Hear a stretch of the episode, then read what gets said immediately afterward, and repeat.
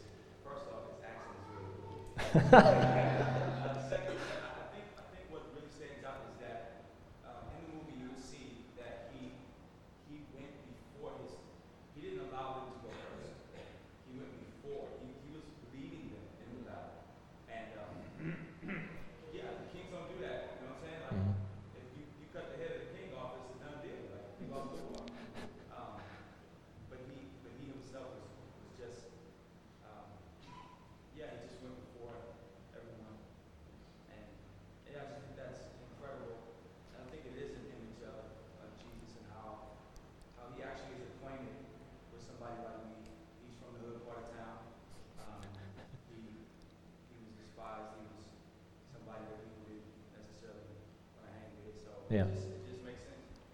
That's a really good choice. Couldn't have said it better myself. So these were our three examples. And again, there are some features there that you think typically we're looking for that warrior king. We're looking for someone who's going to fight our battles for us, lead from the front. And I think we often have this traditional image of someone riding out chariot, armies, sword, great fighter. So just bear that in mind as you read this passage because it will be pivotal.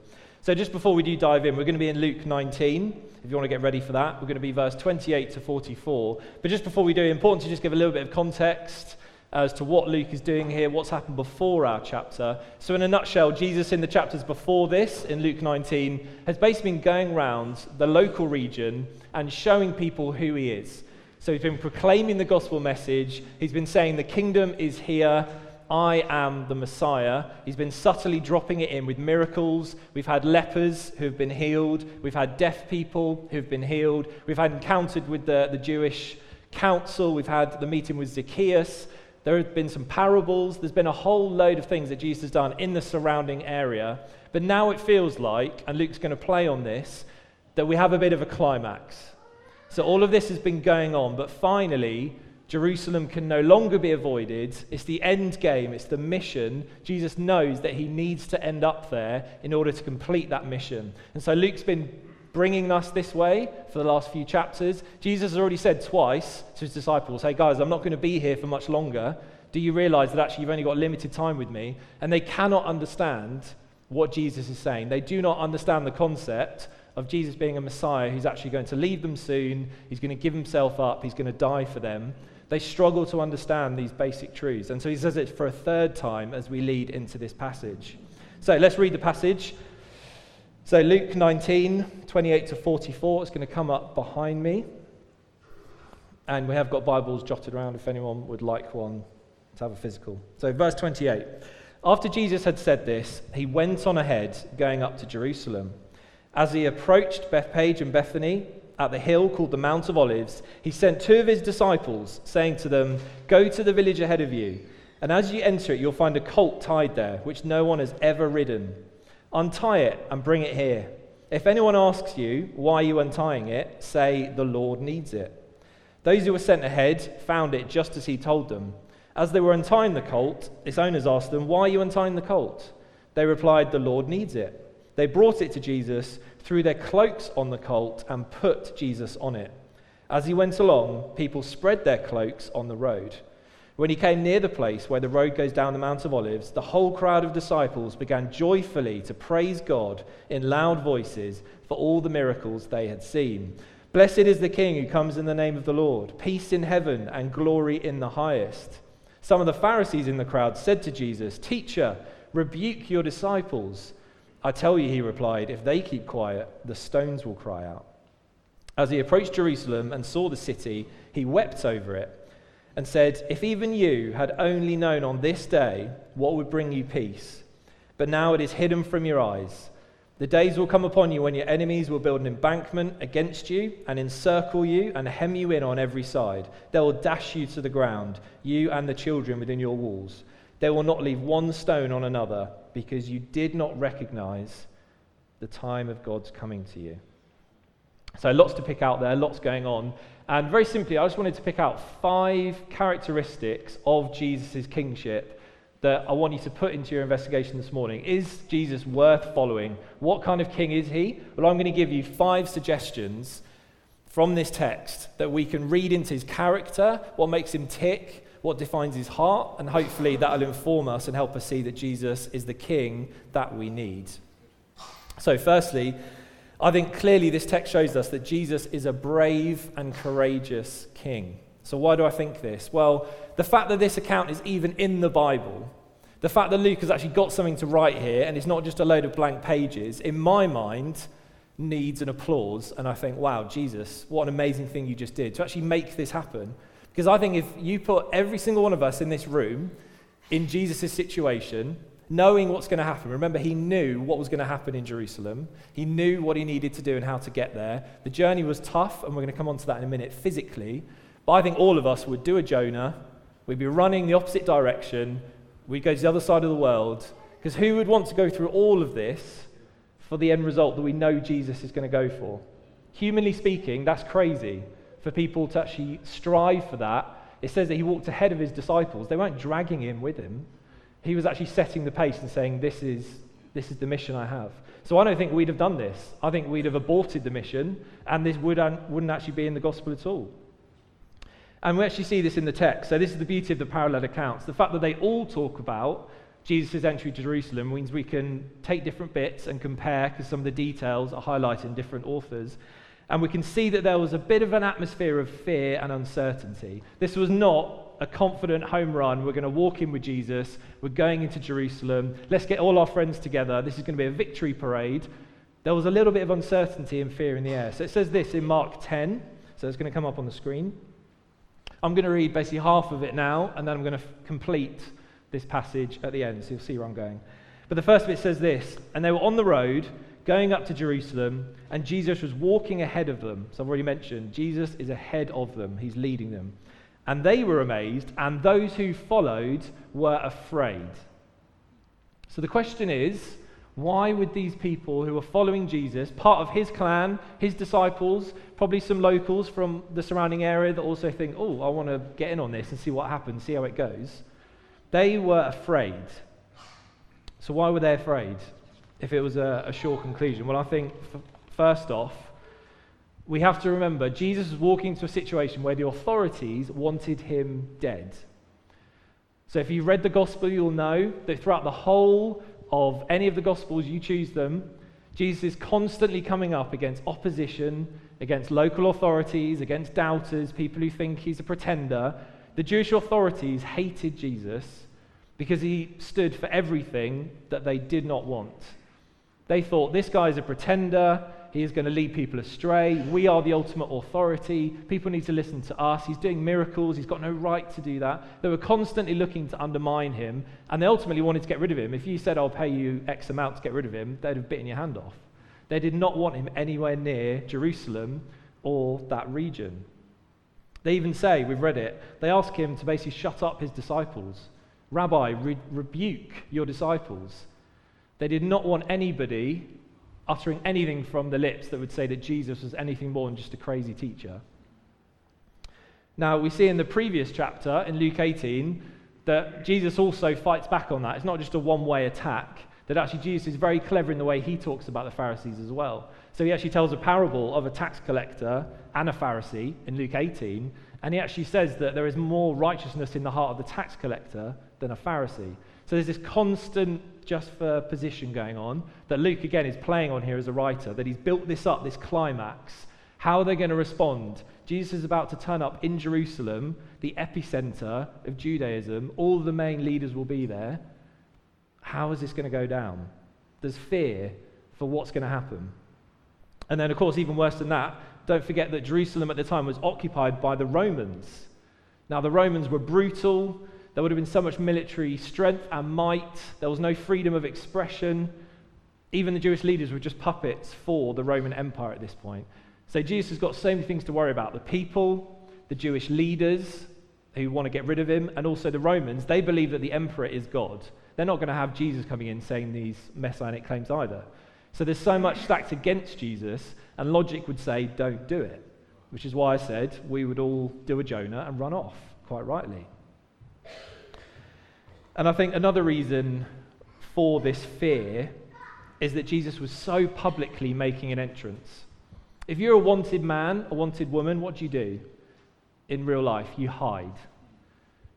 Put on a police chase, look on the documentaries. People are always trying to hide. That word fugitive.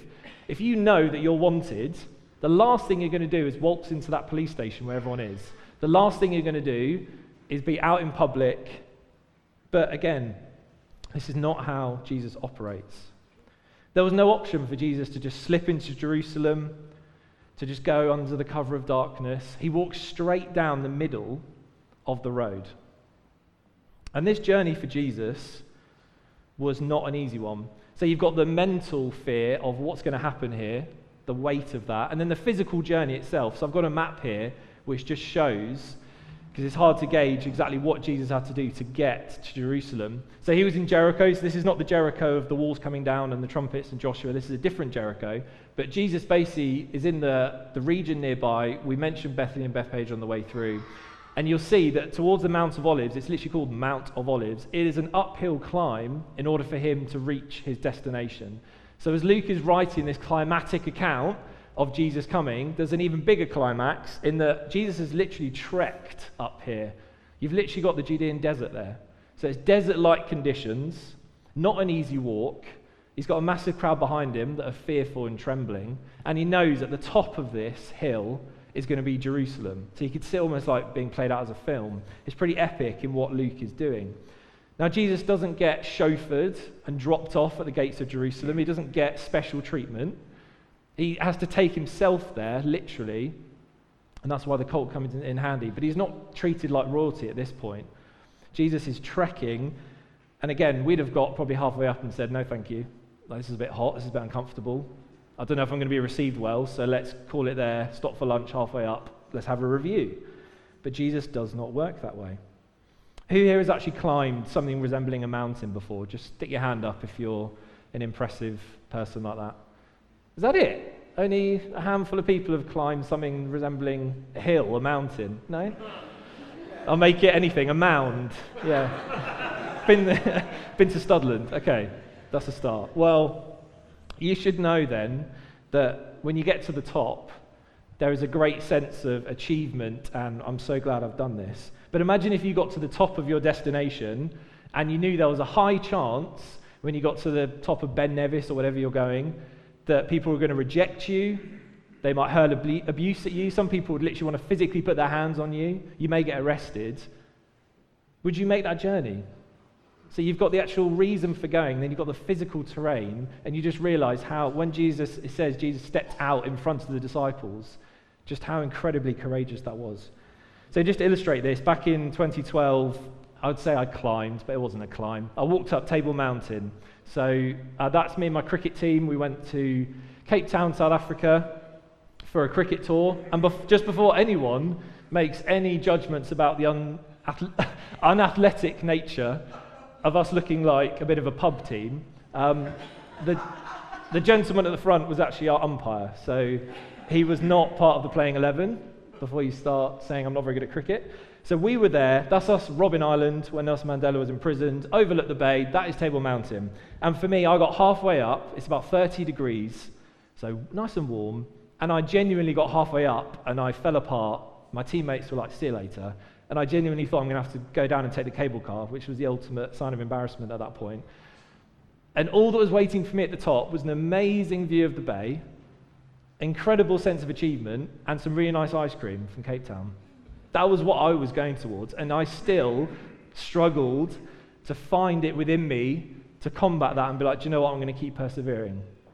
I genuinely thought, I don't know if I can do this.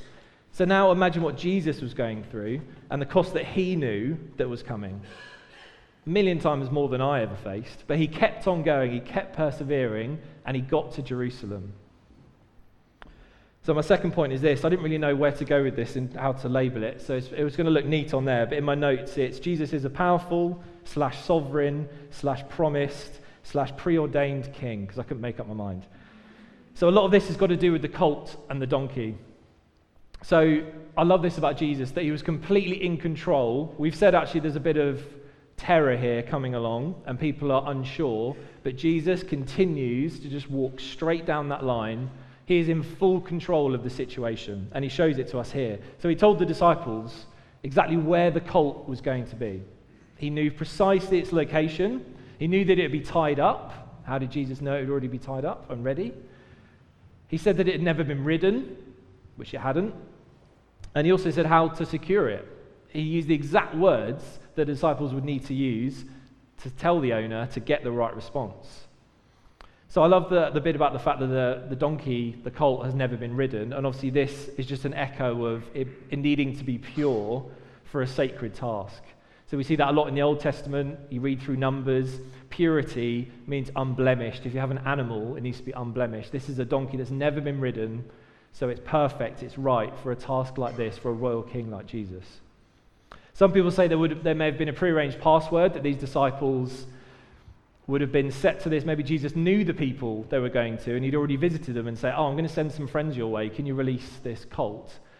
But actually, I think that's underestimating the power of King Jesus. That actually, if he wants a cult, this is his kingdom, then actually people will do exactly what he wants. He is sovereign, he's in control. There's no debate here. Jesus knows exactly what's going to happen, it's already been prophesied. And that brings on to a, a really interesting point because the disciples then set Jesus on the colt. Notice he doesn't climb onto it and they don't like push him over the top. He's set upon it. So the disciples recognize this is a holy, righteous man. This is a king, and we're going to treat him as such. So they set him on it. That's literally what we would do for our royalty now. Imagine like the queen used to step up and you would help her hold up, you can't touch a hand, but you would help someone, or you'd open the car door for the president you would do something that shows, do you know what? You are of this status and I'm in service of you. I respect you. And that's what these disciples are doing. So, although they don't understand Jesus, the fact that he said, I'm not going to be here for much longer, they know that he's the Messiah. They have recognition there. And I've mentioned it was, it was prophesied. If we look at Zechariah 9, verse 9, it says exactly what ended up happening on the entry to Jerusalem. It says, Rejoice greatly, daughter Zion. Shout, daughter Jerusalem. See, your king comes to you, righteous and victorious, lowly and riding on a donkey, on the colt, the foal of a donkey. So this was prophesied that this would happen. This is how the Messiah was to come. And the people of Israel, we have to understand the context. They've been waiting a long time for someone to come and rescue them. They've been waiting for that Messiah. Some Jews today are still waiting for Jesus to come. And this is what Jesus comes as Now, this is really, really important because they didn't realize that he was going to come as a sacrificial lamb, as a humble person to offer himself. They thought it would be a mighty king. And this leads really nicely on to point number three, which is that he is a humble king. So the humility again is shown in this cult and the method that Jesus uses to come to Jerusalem. So, in many ways, Jesus was the unexpected king and he was the king that no one wanted. Now, again, when I, talk, when I say that, I mean in history, the Jewish people had constantly been oppressed. Think about right now, they were under Roman rule. They wanted nothing more than for someone to come and wipe out the Romans, liberate Jerusalem, let's get back to doing things the way we want to do. And so they were thinking, oh, this figure is going to be that person. Think about all the things the Jewish people have been through. They've been through slavery in Egypt, they've been through the wilderness, they've been captured by Babylon. Just constantly, things are happening where their control is taken from them, and they're finally thinking, yes, give us a warrior king. They know this Messiah is going to be coming from the line of David, the line of Jesse. So they're thinking, oh, give, if I can place my order right now, I want a King David. That'd be amazing. Chariots, the lot, kills thousands of people, see you later, Romans. That's what they would have ordered if you'd asked them. That was their concept. But this is the beauty of the gospel. Jesus does not see things the way that we do. Thank goodness for that. Um, Tim Keller says it really nicely when he sums up what Palm Sunday is all about. He says Palm Sunday is an incredible parable of the lifelong mismatch of what we think we need and what God has provided. So this just made me think. You know, Jesus didn't bring his chariots. He didn't bring an angel of armies, which he easily could have done. Instead, he, roll, he rode in on a colt on a foal as a sign of peace. That's not a sign of violence. He could have rocked up in an amazing war horse and a chariot, but instead he came in something so lowly, so meek, so humble, because that is what defines him. He's humble at the very core of who he is. So it made me think how many times a week in my life, how many times a week in your life do you tell God, Lord, this is how I'd like it this week? This is coming up, and I'd really like you to show up for me in this way, please. If you could answer this family problem or this financial problem, yeah, if you could just sort that out by next Monday, that'd be perfect. Thank you very much. And then how often do we look back in hindsight and we are so grateful that God didn't listen to what we wanted and He actually did it His way? The amount of times I look back in hindsight and I'm so grateful that I didn't get the job that I wanted at the time or actually I didn't pursue someone that I shouldn't have done, or actually family relationship, if I'd said those things that I wanted to, that would have been damaging. God knows what He's doing, but it's not the way that we are wired, and we need to understand that. The, the kingdom of God is an upside down kingdom. Um, another really helpful quote here from um, Joe Capollo, who is a um, he's basically a co-author of the Africa Commentary Bible, and he says this, which I think will help us pad this out more. Nationalistic hopes for freedom or redemption from occupation ran high at the major festivals in Jerusalem. The arrival of a prophet from Galilee, already linked to messianic claims and deeds like the feeding of the 5,000, would naturally fuel expectations that independence was near. The crowds in Jerusalem would probably have preferred the Messiah to be riding in on a war horse. So you can't get any more clear than that. Jesus threw out the stereotypes he threw out the expectations. He was not a people pleaser. If you ask the people of Jerusalem how they wanted him to enter, it wasn't anything like that. It would have been completely different. But he's all about humility and peace. He's a king of peace. He's a humble king, and that's what we desperately need. Just look at the world now. We desperately need peace. Like the way of violence clearly doesn't work. Just coming in and taking over territory and destroying what was there clearly does not work.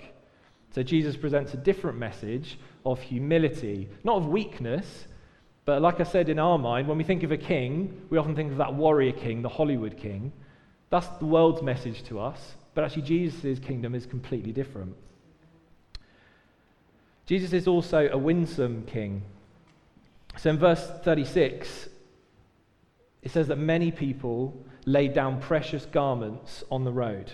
And we imagine this being a mix of his existing party, the people who came with him into Jerusalem, and also the locals. So people are getting caught up in this from all sides. It's not just one group or another. And they lay down cloaks.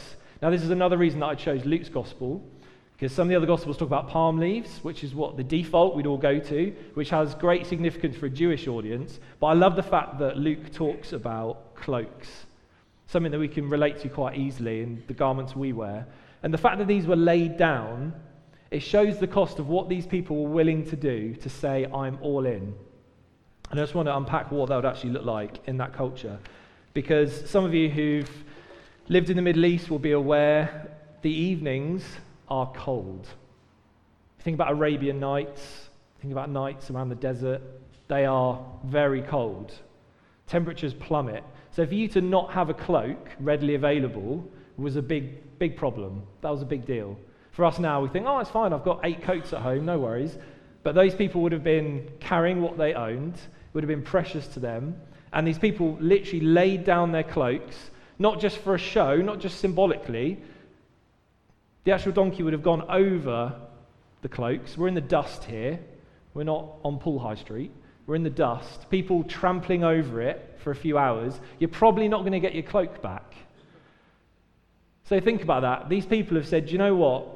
My earthly comfort, what I'm wearing right now, is actually less important to me than the commitment. So they've chosen commitment over comfort by laying down their precious cloaks, which I just wanted to focus on rather than the palm leaves. I just thought that was really helpful for us this morning.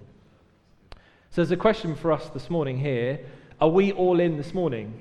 We've got a week until Easter, so you've got time here to process this before Rich gives our killer preach on Sunday about Easter Sunday. But actually, some of you may need to lay down some things in your life, recommit yourself to Christ this Easter. Have you been coasting? Do you actually understand what Easter is about? Is it just a bit of tradition to you? There are some things that we may need to say, do you know what? I want to relay out and say to Jesus, I'm going to give you all of me because some of us are probably holding back some cloaks, holding back some stuff. I want Jesus, but also I've got one foot in, one foot out. I think that's a really good challenge for us this morning. What are we hanging on to this Easter? And I love that people sang praise to Jesus. So the disciples got this going in verse 37. They said, Blessed is the King who comes in the name of the Lord. So that's an echo from a psalm, a blessing in the Psalms. And they actually call him King. that's the other reason why I chose Luke, is because he uses the word King in these praises. So these people understand that this man here is the king. He's my king. By putting down my robes, I'm saying, Jesus, you're going to be the king of my heart now, above all else. And we do that a lot, don't we? For celebrities, we have the red carpet. Like you watch the Grammys or you watch whatever it is on TV. Always have the red carpet. And these are people that really, in the grand scheme of things, you know, they get so much more respect than they deserve. Like you make a decent film and everyone just worships you. It's like, yeah, the Brad Pitts, the Beyoncé's. It's like, really? In like 500 years' time, it's just a person, but we absolutely love and adore them and we roll out a red carpet for them every single time. It's a respect. That's what we do. And that's exactly what the cloaks are, are offering up here a respect for someone who has high status. And I love Jesus' response to those who weren't won over by his entry. So we've mentioned the fact that the Jewish rulers said, Rabbi, will you tell your lot to be quiet? They cannot say this. This is blasphemy. And he says to them, Well, I'm sorry, but if they don't praise me, then the very stones will cry out. All of us made here today were designed to worship Jesus. We worship so many other things. Even creation itself, everything is designed to point back to Jesus. Now, we lose sight of that because we're human, we're sinful, the world is very different. But you're ultimately here to worship Jesus. You're not, here, you're not here at church today for a social club or to have nice coffee or go to kids' work, do a bit of babysitting. It's not about that at all. You're here to encounter Jesus and worship him. That's your identity. And Jesus is saying, well, if they don't, something else is going to because everything, everything is geared towards my kingship. It's undeniable.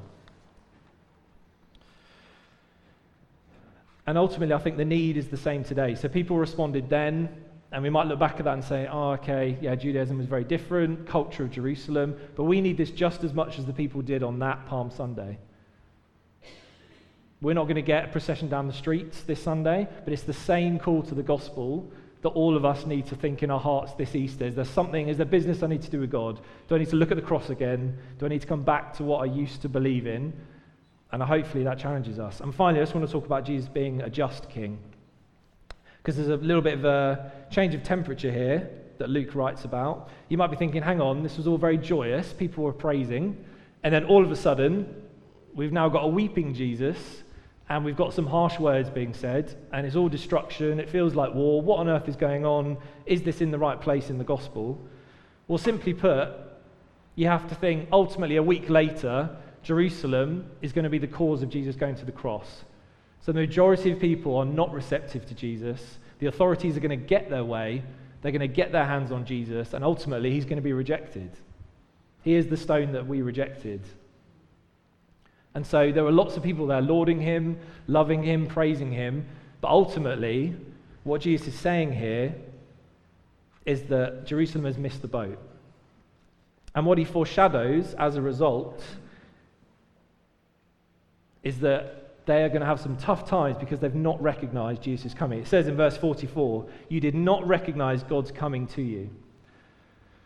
So, this is a question for us all. We have a choice today, and if we choose to not be in God's kingdom, then we are left to our own devices. Jerusalem missed the boat. The Messiah literally walked down the road and was in their midst, and they still did not see him for who he was. And the penalty for that, God doesn't smite them on the spot. He doesn't tell the disciples to go and grab people and we're going to take them hostage. He says, Do you know what? Okay, I'm going to leave you to history. I know what's coming because I'm king and I'm sovereign, I'm powerful, as we've already touched on. But actually, you've got a choice to make. And the people of Jerusalem chose, no, thank you. We're going to do our own thing. And so, what he's actually foreshadowing here is in AD 70, there's a Jewish revolt, which again is the story of the Jewish people. They're never happy being occupied. And in the end, they take things into their own hands, and the Romans crush them as a result. So when it says lay siege, that's what the Romans did around Jerusalem, and they basically crushed the Jew, the Jewish revolt, and destroyed the temple. So Jesus knows this, he knows it's coming, and he's tried to prevent this, and people have not accepted him. So Jesus is genuinely beside himself. It's not like a Hollywood esque tear down one cheek when actually he's like, oh, they're going to get it now. He genuinely is torn over this because he loves every individual. He wants every individual for himself. He wants you to be in his kingdom. He's not going to force you. He's not an invader. He's not going to come and invade and force you under his will. It's a choice. He wants you to say, I, I want to lay down my cloak and be in your kingdom. So I've already mentioned next week, Rich is going to be showing us the victorious king. So I, I, just love how God works in terms of some of these points, moving into what Rich is going to talk about next week. You'll see the whole flow. Obviously, Matt will talk about Good Friday and you'll get a whole picture of Holy Week and actually what Jesus has come to do for you today. And I just want to leave us with this really that ultimately Jesus knew that the will for his life was to save us from our sin by going to Jerusalem, not as a champion, not as a hero, but to submit ultimately to what would be his death. But that wouldn't be the end in my mind, I just think, what, could, what more could you want from a God who's willing to come to earth for you, be born and raised as a man, spend his life basically trying to tell you about his kingdom and how much he loves you, and then he's actually going to die for you so that you can know his Father and have eternal life with him. In terms of like a proposition, I don't see much else going around that would better that at all. Jesus' offer is unique, it is powerful, it is life changing. And the people of Jerusalem had that choice, just as we do today. So I'm just going to quickly revisit that Mark passage that we had up earlier. And I'm going to finish it off to show the hope that we have. So the second half of Mark 10 says this And taking the twelve again, he began to tell them what was to happen to him, saying, See, we're going up to Jerusalem, and the Son of Man will be delivered over to the chief priests and the scribes, and they will condemn him to death and deliver him over to the Gentiles and they will mock him and spit on him and flog him and kill him. And after three days, he will rise. So this is the gospel. This is literally the gospel message. So deliberately break in half, so I didn't want you to get the whole thing at the start. But that is literally the gospel message. That is what Palm Sunday and Easter is all about. That's what Good Friday is all about. That is why we are here, saved today. So my offer to you is how are you going to respond this Easter? Are you ready to praise Jesus? Lay down your cloak. If he actually does what you want him to do as a king, are you going to box him and say, as long as you're like this, King Jesus, as long as you're brave, or as long as you bless me financially or my health, then I'm in. But actually, when times get tough and I need to trek up a mountain with you, I'm out of here. Or are we actually going to say, do you know what? Whatever happens, I'm going to stand up in Jerusalem. I'm going to be counted as one of your followers. Think of the cost for those followers in Jerusalem on the side of the road. Some of those locals, they'd have been there for the Passover. The city would have been absolutely teeming with people. It's a massive festival, a massive time of Jewish unity coming together. If you then say, Jesus, I love you, and put your cloak down, like the, the shame culture, the response you would get, the very least, you're going to be alienated from your friends and family for doing that. You may be arrested, you may be beaten, you may be killed, you may be sent away to go live somewhere else. There is a huge cost to what these people did. And it's the same for us. We don't get an easy road. It's a sacrificial life that we live for Jesus, but he's already gone. He strode out in front of his followers. He leads the way, he's done it for us. But there is a commitment for us this Easter. So if you're a believer here this morning, firstly, you need to rejoice. It says in verse 37 they rejoiced for all the works that God had done. Read back through Luke. Think of all the amazing miracles Jesus has done. Think about how he saved you in your life. Think about your testimony. And then actually, Easter is a celebration of I now actually am an adopted son and daughter of God. That should be your primary focus at Easter. Wow, what an amazing, faithful God I have. But again, like I said, some of you, while holding that tension, also might think, you know what, I need to recommit this morning. There's things I need to lay down. I want prayer for this or that. There's things that I haven't quite given over to God. I'm not willing actually to be public about my faith because I don't want to be shamed by the people. Whole host of things could be going on this morning. But this is an amazing time. Holy Week is an amazing time to get back our perspective and to focus on Jesus.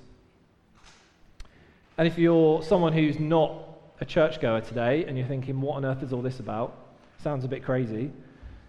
Well, the truth is, the king has come. Imagine you're on that side of the road. He's already come, and you have a choice to make. The gospel doesn't give us an opportunity to just be, eh, I'm a bit lukewarm towards this. You're either all in, laying your cloak down, or you're rejecting and you're going your own way. So, all I can urge you to do this morning is to think about is this king worthy of being followed? Do you want a humble king? Do you want a courageous king?